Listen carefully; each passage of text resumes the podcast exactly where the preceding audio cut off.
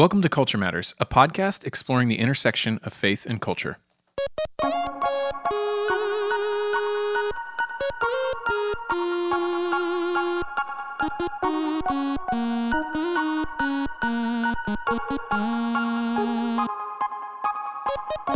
Hey, friends, I'm Elizabeth Woodson, and I'm here with my co host, Adam Hawkins, and our new co host, Taryn Mays. Taryn, how are you doing? Oh, I'm good. good. Thanks. I'm excited to be here. Taryn, I'm so glad you're joining us. Honestly, you are my dear friend, and I so appreciate your mind and your thoughts and um, just really your wisdom. And so uh, to, to be able to have your voice on the show, people are going to be blessed by it. So, I, and I am always blessed by your voice. So, super excited that we get to do this together, and um, I hope you're prepared. I'm trying to be. Yeah. oh, that's awesome. All right, today we are going to start our series on mental health, exploring where we are today, where we've been, and where we're headed when it comes to this issue.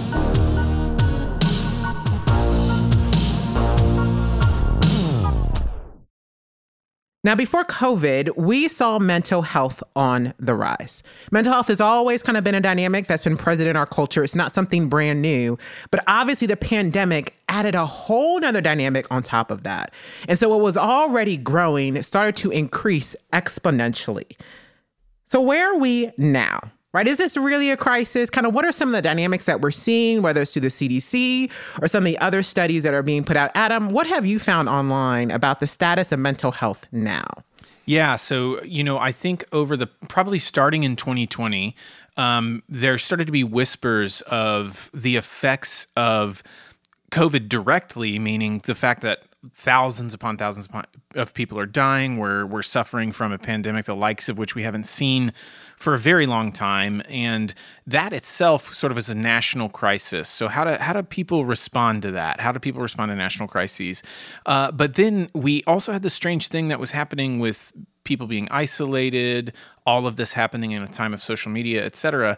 And so there were just these whispers of, man, um, something's happening as it relates to mental health. Where we are now is that we uh, have seen self reported cases for the most part, meaning people who are calling in uh, and asking for help with issues like anxiety and depression, amongst others.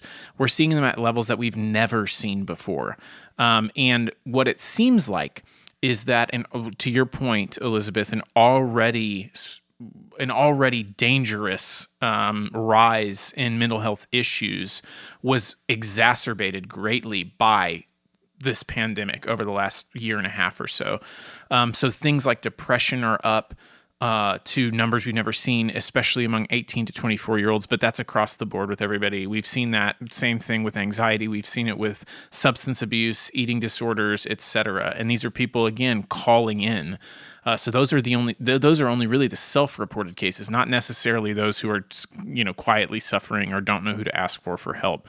So that's the current state we have is a state of people who are reeling um, from this national crisis and the effects of it? I mean, I think if you think about the things that cause um, or contribute to people's issues with mental health, and then you think about what happened during the quarantine, right? So people interaction plummets. You can't go outside. You can't eat with your friends. Um, you can't go to work in a building to get away maybe from an environment that may not be the healthiest. Um, you can't go to the gym. You can't go to church. Like you can't do all these things. And this was for our safety. But I think we're just now seeing the dynamic of what all these things not being a part of our life has done to us. Like we're different people. Um, and just the dynamics of isolation, I think about as a single who lives by myself, just how hard it was for me at the beginning of the pandemic. Um, and just the need I had for people interaction that I wasn't aware I needed until it got taken away. Mm. Um, and just, I think that there's more. Uh, freedom for people to talk about mental health, which I think has been helpful, um, and the people self reporting. And we're going to kind of talk about some of the more of those trends. But just the reality of what was lost in this past year, mm. and maybe we didn't value as much or see as necessary to us thriving mentally. I think, I, you know, to that point, it's strange to think about like um, life kept going, right? And yet there was this added strange mix. So I think uh, here's here's just a per- perfect example. I'm thinking about you talked about as a single. Here's here's the things I think about as a parent of three small kids. What did it look like to try to parent during a pandemic? They're not allowed to go to school. So what do you do when once when both spouses work? How are you juggling that? Taryn, you were pregnant during a pandemic and with your first child, so maybe you don't have the comparison, but you certainly have friends and everything. Did you feel could you tell though that there was a difference? What was it like going through a pandemic being pregnant? Yeah, I well, part of that is I, I really felt protected by God mm-hmm. um, in, in so many ways. And, and I, I don't mean that so much physically, right? There's wisdom to be able to operate in those sure. circumstances, but I did feel protected from the anxiety that uh, I knew and was honestly experiencing through people mm. uh, that was incredibly common, right? This, this rise in uh, depression and isolation and, f- and truly just fear fear. There was just so much of it. And uh, so did feel uh, protected in that way, but was also experiencing something I had never experienced before. And so there was loss uh, just along the way in that uh, from, you know, my husband not being able to be in sonograms and those types yeah. of things, you know, there's, there's small, small things that were, that felt bigger at the time, but yeah. Yeah. yeah. Even you, Elizabeth, mentioning you have not been able to visit your parents. Yeah since 2019, right? And I have a, my my dad's immunocompromised, and so there was a long, long period that my family wasn't able to see him. That that's a loss. Yeah, and and all of that grief mm. that we have, um, and things that happen so instantaneously and unexpected. So kind of this.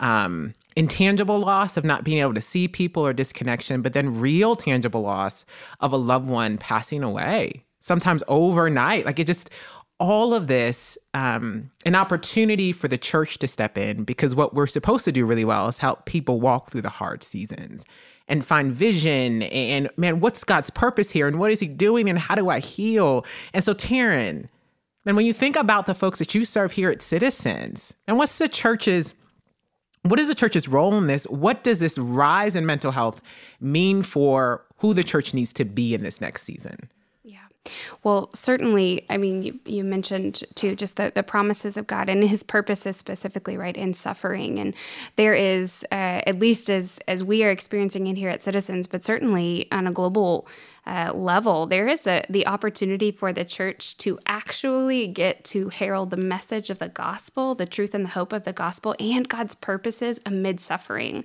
I think we oftentimes don't want to categorize mental health as suffering, maybe get a little bit iffy, particularly around anxiety when it comes to uh, saying this is suffering, this is something that this is a trial in your life, that God actually has purpose, that his promise to you remains the same, that he will be with you, that he's near to the brokenhearted and binds up the crushed in spirit, and simultaneously has a purpose for us. If we think about Paul, that in Romans, he says we can rejoice in our suffering sufferings. We can rejoice in this moment knowing suffering produces endurance and endurance character and character hope. And hope does not put us to shame. We get to herald the message of the gospel, the message of the hope of the world being Christ and holding on to those things, knowing God is making us more into his image, more into Christ's image through through these things. Difficult, absolutely, but his promises to be with us amidst those things. Yeah, what I hear you saying, and Elizabeth, jump in here too, but what I hear Taryn saying in that is that part of the church's role is to help us define what suffering is, right? Absolutely. Meaning it's um it's not arbitrary. This isn't just this thing that happens uh, in the world and isn't it a shame. You're saying for the Christian, for the church, it's to help people understand that when trials of various kinds come our way, God's doing something. He's up to something. He's producing steadfastness, etc. And that can be cold comfort when we're in the midst of pain. It can be. But what the church is able to do is actually provide meaning, right, to suffering. And when there's a maybe you guys agree with this, maybe you don't. I'd love to hear what you say. But like there's a difference when you're suffering and part of what's happening underneath is the question, why me? Why is this happening to me? Mm-hmm. Or that feeling of the world's absurd or chaotic or out of control. When you're suffering and there's that kind of abyss you're staring into, it's a little bit different than when you're suffering and you're saying, Look, I don't know all the reasons why, but I know God is at work and He's got me in this. And at the end of this, what happens is deeper joy for me. At the end of this, what happens is more, I look more like Christ. At the end of this, what happens is maybe I have a story that's going to, I don't know, help others, etc. Right? And God will have glory from it. Like those, a, a suffering that's grounded in meaning and purpose is really different from an arbitrary suffering that has no meaning or purpose to it. And right? I mean, would you say, yeah? I mean, you're giving somebody hope. Yeah. Which is ultimately what we do as a church is that our hope is not in this world. Our hope is in the world to come, the new heavens and the new earth, like all the brokenness that God is going to restore. And so the suffering that we're experiencing, we suffer with hope. Mm. That I love how the the passage you quoted, um, Taryn, like the new IV, the new IV, the NIV says, like, hope does not dis disappoint us. Mm. You know, you think about to suffer without a perspective of what God is doing in the world, to suffer. Um, and to me, it's a both and reality. Like we don't sweep the pain of our suffering underneath the rug. We walk with people in the hard situations that don't have easy answers. Um, in the midst of the hardness, we also hold on to hope. And it is a tremendously different experience mm. to suffer with hope than to suffer without it. And I think in a mental a situation with mental health, people need hope. Mm. Like hope is what gets you up out the bed.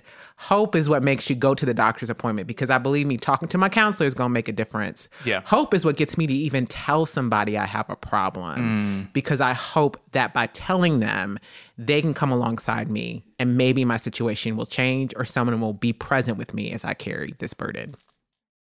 So, we've been getting a picture of where mental health is today. We've been talking about COVID and just how that has exasperated um, our mental health situation. But we all know that mental health isn't new, isn't a new problem in our culture. Um, and so, what are some things that are also contributing to this cultural moment that we can say, hey, it's this, this, this, and COVID that are causing the rise in mental health in our culture? Yeah. I mean, um, this is a super complex question, and we were alluding to it before. The idea that m- mental health issues were already on the rise. We, we again, you could say, especially among young people, um, uh, but but it was across the board. And so, um, here's some cultural phenomena that we're dealing with. Right, one is, and I think all these things, I think one thing to remember is that Christians aren't immune from this because it's part of the reason we do this podcast. We're not immune from culture, right? That there's a way that some of this stuff seeps into the church itself. So, backing up, what am I talking about? One is I think that we've lost the ability to understand and see God as sovereign in our suffering. We just had a conversation about all that. The world doesn't want to say that. The world, obviously, when I say the world, I'm talking particularly maybe what you're running into with uh, popular media, etc. The world is telling us that we should be in control and we should always be happy. And I, you know, I think there's you really see that on social media as well, right? Um, we don't, you really don't get to see the worst parts of people's lives. You get to see the the um, curated parts of a, a, person's life, and so now we kind of come to expect that that's what life should look like. So I think one thing is we're living in the social media age, and that was already producing an insane amount of of um, of anxiety and depression for people. Uh, you then you kind of so that's already happening. That's already growing. Then you sort of take the internet age. And in the internet age, what you have is you have all the information in the world at people's fingertips. And I think that experiment, the Wikipedia experiment, which I love Wikipedia. So I'm not, you know, if there's any sites that, you know, are fine to visit. Wikipedia is one of them, I think. You know, um, meaning I think you can go there and learn some things. It's general encyclopedia, right? But in that world, what's the impact it has when every answer is on, is at, at your fingertips. I read a book maybe a few years ago. It came out. It was super interesting. And it was this guy who wrote a, a, number of essays without researching any of it. It was just like, what did he remember about specific thing he read about like owls and then another topic altogether. And then he put his corrections at the end. And part of it was like trying to go back to that age where many of us don't remember this, but when you would say to yourself, what was that band again? Or what was the name of that song or what was that thing I read about snakes or whatever it was or what was that verse in the Bible when you're out. Think about what I mean, when I was super young, what you did was go, I don't remember. And then you guess what you did? You never thought about it again, right? And now it's like you have your phone at your fingertips. Every time there is that little bit of anxiety of I don't remember or I don't know, you can solve it right away on your phone. Every argument that somebody makes, the world's like this because you can go on your phone immediately and find the counter argument. So, what's happened is truth's become this really mushy thing. And it's hard to have hope. It's hard to gain meaning. It's hard to be uncomfortable with unknown answers where all, all the information in the world is at your fingertips. So, we have a society that's impatient for answers. We have a society that's um, doesn't have a lot of stamina for pain, especially the pain of unknowing. We have a society that doubts truth because it's there's a bunch of information out there all the time, and I don't really know what's real, and I don't know. So all that's happening. So you have social media, you have internet age, and um, and then you have this all the other fractures in society that are happening. You have a striated society that's also happening because of the things we just talked about. So then also mention, I think both of those things already isolate people. It replaces depth and depth of friendship with superficiality. It replaces Instagram replaces true beauty with superficial forms of beauty. You can go on and on and talk about all these kind of things. So I know I'm talking a lot, guys, but what I'm trying to say is I think that was the cultural, you know, milieu that we were. Can you define in. that word for us? no, no, no. I just mean I think that was the culture we kind of found ourselves in, right? That was that was what the church was already battling. We were saying to people, "Hey, community really matters," and people were like, "I think I'd rather be on my phone." Yeah. This, that's true. I mean, you know, I, that sounds like I'm being facetious, and maybe I am a little bit, but really, that's true. We were saying to people, you know, beauty is not, you know, the Instagram post, you know, that you were able to capture on your phone. Beauty is watching your kids at play and realizing you're going to lose that moment, that you can only experience it for this little amount of time. I don't need to try to capture it and memorialize it forever, right? That's beauty has that quality to it, right? So we've rewired our brains in all these ways. And then you, and we've already become more isolated. We've already, and then you dump the pandemic on top of it.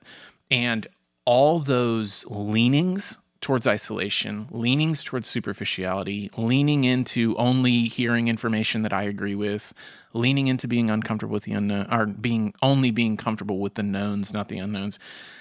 Man, the pandemic destroyed all that. Think about how fast information's coming out. Nobody knows. you know, I remember standing up on stage Uh, Taryn's probably gonna laugh at this. I remember standing up on stage in like March 15th of 2019 or whatever and being like, "We will not succumb to fear. Our doors are open." and literally, like four hours later, putting another video out was like, "We're closed this weekend." You know? True. oh my gosh! I still, I still get emails from people who are like, "Remember when you said we're not going to be afraid?" And I'm like, "Yeah, I do, and I'm not afraid, but I also want to try to keep you safe." So it's like, it's just this funny thing, you know. Information's just going crazy yeah. and all this stuff. People are isolated. Yeah. So I think that's how we found our ourselves here. You know, that's a that's a that's a mm-hmm. long-winded way of saying it. But, yeah. yeah. Well, and Adam, to that point, I it it makes me think so often to just uh, exactly what you were saying where we we had this uh, we already have the inclination to want to be god mm. to be like god. It's mm. the first it's the first sin. It's the first so temptation yep. of the enemy is you could be like god. You can have this information. You can know everything. And to be situated in a society where information is at our fingertips and then to be faced with imminent unknown. Mm was, uh, I mean, shocking. Just speaking personally, shocking in my own life. I actually recognized how much I was leaning into my inclination of sin uh, to be like God, to yeah. try to control all things and add in a pregnancy. But um, but seeing that worldwide, uh, seeing the way that people responded uh, was heartbreaking, yeah. and simultaneously knowing the message that we get to herald, the hope of the gospel. That's right is uh, encouraging and difficult. It's yeah. difficult. Yeah, I mean, this truth, social media, um, and then all the fractures that you talked about, mm. Adam. And you think about the massive amount of division that we experienced this past year. Um, and so, you know, me talking to people who they don't talk to their family members because things just got so hostile um, that we does it doesn't seem like people can have coherent conversations anymore.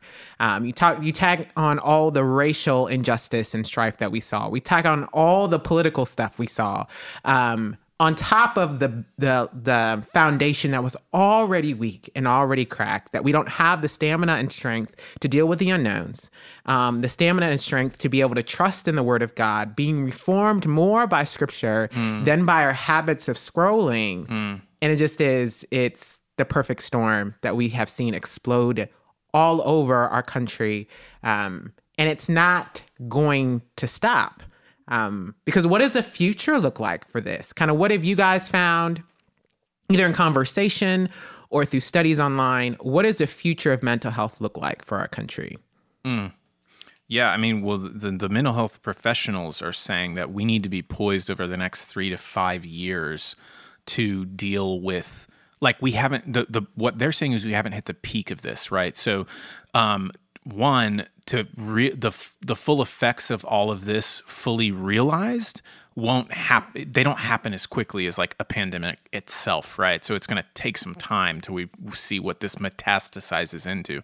The other thing though is it takes longer to heal right and so um, what mental health professionals are saying is this is the tip of the iceberg what we are going to be moving into now is a season of trying to now respond to this crisis over the next three to five years but I, mean, I think you guys could have seen this too, right? You guys are both on staff at churches, and um, the other thing is, I think our habits, our bad habits, were reinforced. So, like, what we haven't seen yet, we we don't quite know, right? It looks like people are going on vacation like crazy this summer. We have seen some of that. We have seen people kind of coming out of the woodwork a little bit.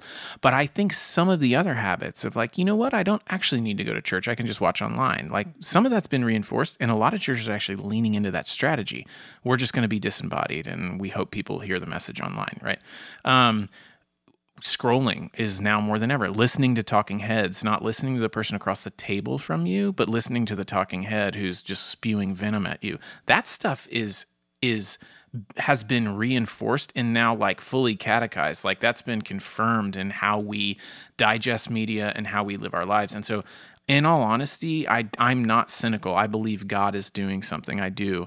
Um, but I think there's more of this that's going to have to be undone. Uh, not only are we going to have to deal with the future mental health effects, but we're going to have, have to at some point go to the root causes of these and try to dig those up. So, yeah. And when we think about, because again, the church is supposed to be on the forefront um, of issues like this so that we can help and bring the truth of the gospel. Mm. And so, Taryn, when you think about the ministry that you've done here or other people that you've talked to, kind of what does this all mean for the church moving forward? What opportunity do we have? Well, it's great because we I mean, in in opening our doors and seeing the doors open back up, what you actually see is a, a new people beginning to to come through. So you have a, a, we have so many. Just speaking specifically for Citizens Church, we have so many new faces, uh, and alongside those new faces are new stories, and alongside that are a lot of the same old questions. I am receiving an influx, uh, a, a suffering people who are asking good questions, God honoring questions about what do I do with my pain. Um, and particularly seeing, I think for the church, uh, and I, I say this specifically working with, with from working with women, uh, the the rates of domestic violence mm. in the home are uh, were astronomical. We wouldn't, we probably won't even be able to know that, right? Like statistically, how are you actually able to categorize that? Mm. But regardless, um, for the church to be poised and ready to receive a hurting people, a people that are limping, uh, and to receive them in patience knowing that it's a it's a long road of developing a theology underneath them of suffering and uh, developing a right understanding of God and uh, and really with the hope of, of healing and the advancement of the gospel in our communities. But uh, I think the church is such a you know if Adam mentions three to five years, I mean imagine what God can do in three to five mm. years and the the hope that we actually have in Christ and um, but to to become learned around uh, depression and anxiety and eating disorders and substance substance abuse and uh, trauma and compounding trauma and PTSD. And uh, there's so many different facets of mental health, which I'm excited that we get to explore uh, this season on Culture Matters. But for it's it's good work for the people of God to begin to study those things, to know how biblically they can come to those topics and engage the world around them, uh, and uh, also to talk and be connected with good biblical counselors.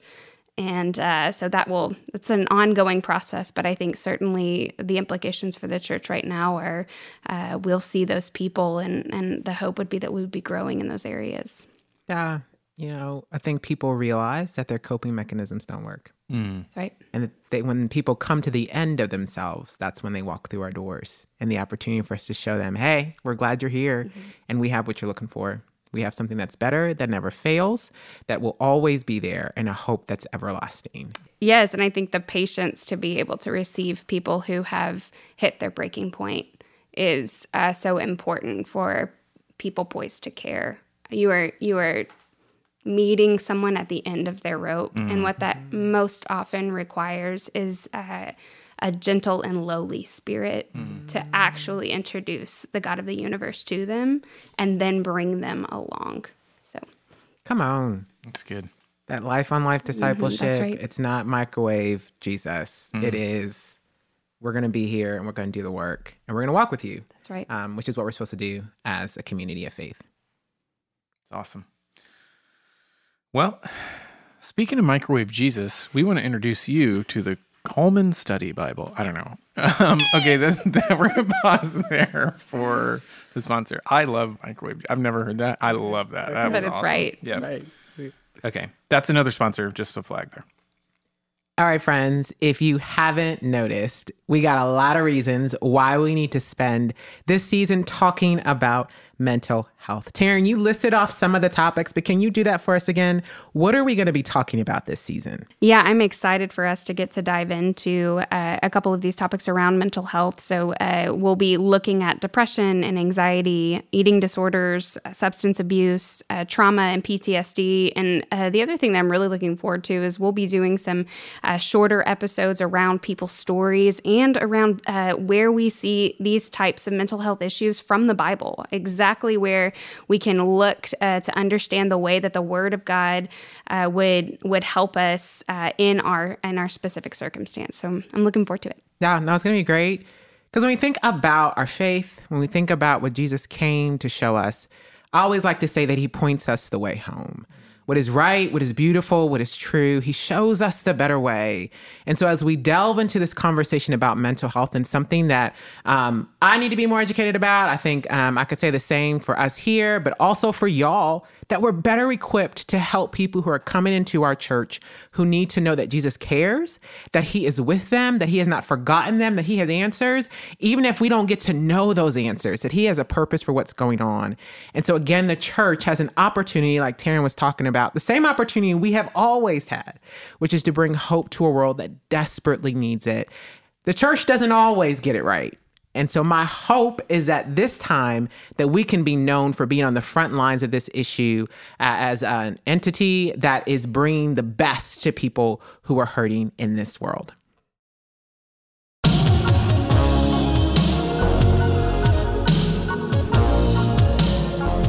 Thank you for listening to Culture Matters. Today's episode was recorded and mixed by Chris Sterrett and produced by David Roark. If you like what you heard, please give us a great review where you listen to the podcast and also follow us on Instagram. Thanks and God bless.